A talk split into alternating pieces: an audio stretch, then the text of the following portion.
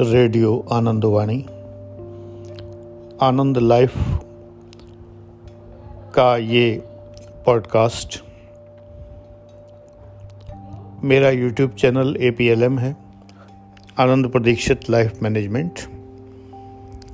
Subscribe करें और करीब 600 वीडियोस का लाभ उठाएँ। क्या भक्ति सचमुच आज संसार में विद्यमान है?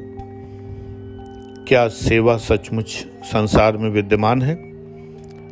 क्या प्रेम संसार में सचमुच विद्यमान है? हाँ है तो प्रेम तो दिखाई भी देता है, सेवा भी दिखाई देती है। अधिकतर सेवा बदले में प्राप्त हो सकने वाली किसी चीज़ के लिए दिखाई देती है।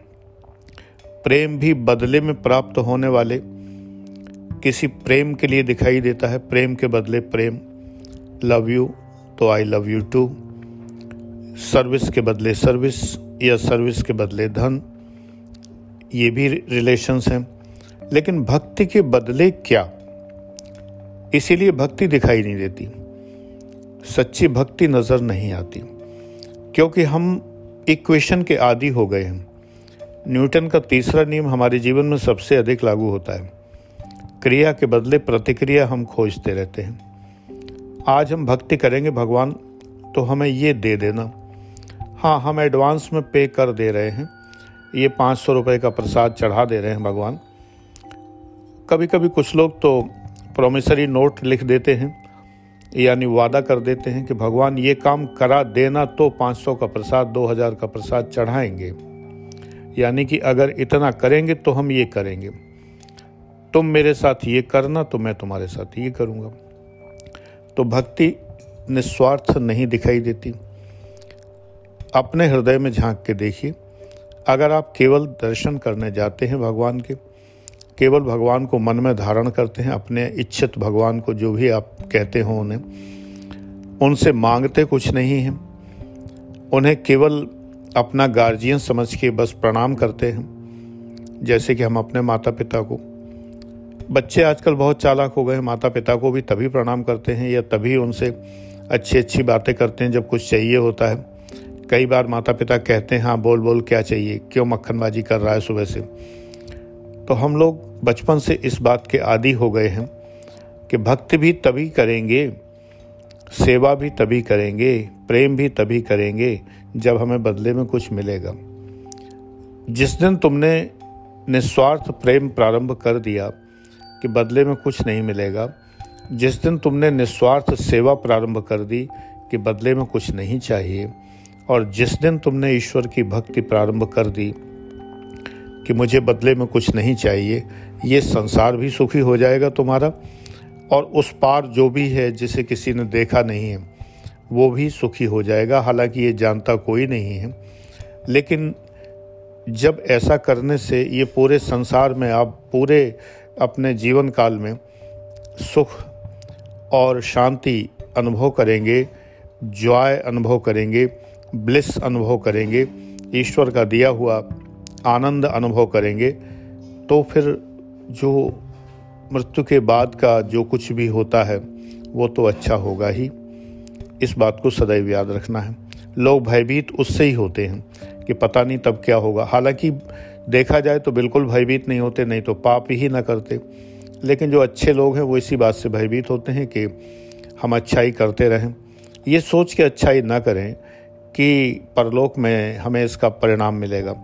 अच्छाई करें ये सोच के कि हम इस जन्म में अच्छे काम करें, ईश्वर ने हमें संसार में भेजा है तो हम अच्छे काम ही करें। कर्म के लिए भेजा है तो इसका मतलब दुष्कर्म के लिए थोड़ी भेजा है।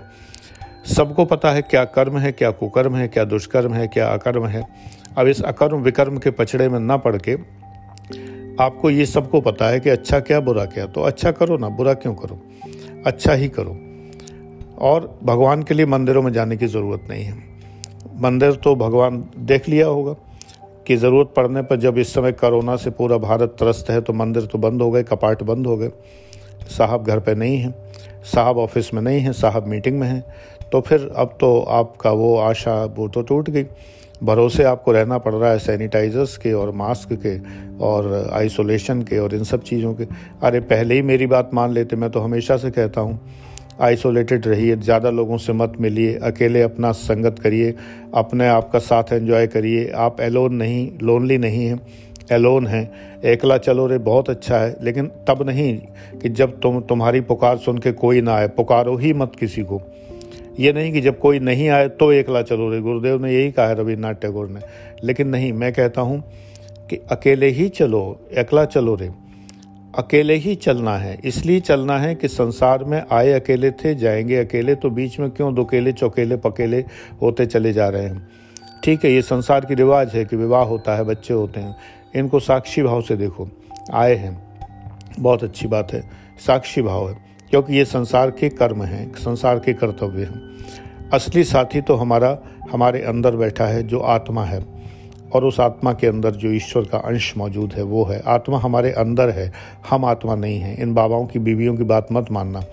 आत्मा हम नहीं हो सकते कभी भी। हम परम ब्रह्म भी नहीं हो सकते कभी भी। हमें उस ब्रह्म से मिलना है और आत्मा के आदेश मानना है तो हम नैतिक रहेंगे। नैतिकता का पालन करिए और जीवन सुखी बनाइए। हमारे संसार के जितने रिश्ते हैं, उनको ठीक से निभाइए। पत्नी या पति के प्रति ईमानदार रहिए। जब आपने विवाह किया है तो ये आपका फ़र्ज़ है कि आप एक्स्ट्रा मैरिटल रिलेशंस में ना पढ़ें।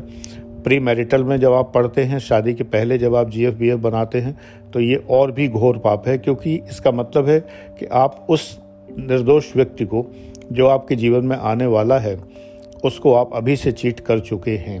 यानी आप वो सब दूसरे को दे चुके हैं, जिस पर हक उसका है। और अगर आप कहते हैं ये सब पुरानी मान्यताएँ हैं तो बेटा शादी भी मत करिए, फिर तो ज़रूरत ही नहीं शादी करनी पुरानी मान्यताएँ हैं, क्या ज़रूरत है? जब आपको शरीर उपलब्ध है तो फिर उस शरीर को उपभोग करते रहिए और जीवन भर उपभोग करिए। जितना शरीर मिले उतना करिए जाके। उसके बाद चाहे आपको सेक्सुअली ट्रांसमिटेड डिसीज़ हो तो उनका भी स्वाद लीजिए, आनंद लीजिए, मज़े लीजिए। ज़िंदगी के फिर तो कोई बात ही नहीं है, चारवाकी हो जाइए।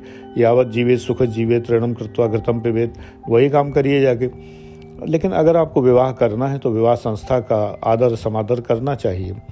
और कई बार आप कहते हैं कि ये क्या गारंटी कि मैं तो बना रहूँ, वर्जिन दूसरी वर्जिन मिलेगी कि नहीं मिलेगी?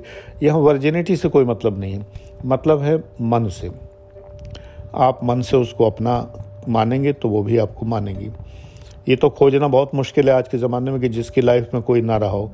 लेकिन तुम तो ये कर सकते हो, हम बदलेंगे, जग बदलेगा। तुम तो ये कर सकते हो, क्यों लाते हो लाइफ में किसी को? इतनी सेक्सुअल अर्ज़ का क्या लाभ है? अरे आदमी हो, पशु नहीं हो। पशु तो सड़क हो, रास्ता हो, चलते हो, कहीं भी हो, इधर हो, उधर हो, कहीं भी शुरू हो जाते हैं। तो पशु तो नहीं हो, वही होते जा रहे हो। तो ये पशु अगर बन के रहोगे तो फिर ज़िंदगी में बहुत ही सज़ा पाओगे। और अगर इंसान बन के रहोगे तो जीवन आनंदमय रहेगा। मैं आनंद प्रदीक्षित। तुम्हारे आनंद की ही कल्पना करता हूँ और आनंद ईश्वर की संगत से मिलता है, इंसान की संगत से नहीं। इंसानों से दूर रहिए। बस मतलब भर का साथ रखिए। स्वार्थी हो जाइए। ठीक है, कोई ज़रूर नहीं। विदेशों में कहाँ इतना वहाँ कोरोना फैल रहा है? उन जगहों में जहाँ लोग एक दूसरे से मतलब नहीं रखते। हिंदुस्तान में तो मतलब ही रखते हैं। पड़ोसी तो पड़ोसी, घर में लटका ही रहता है हमेशा।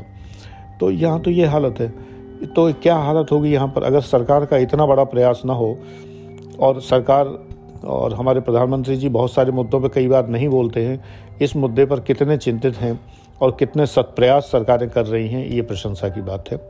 मेडिकल टीम और सारे लोग लगे हुए हैं। ये अत्यंत प्रशंसनीय है। उन लोगों को भूरी भूरी प्रशंसा करते हुए और आप थोड़ा सा ये सामाजिक संपर्क बंद करिए। ये संपर्क की कोई ज़रूरत नहीं है। निठल्ला संपर्क मैं ऐसे कहता हूँ।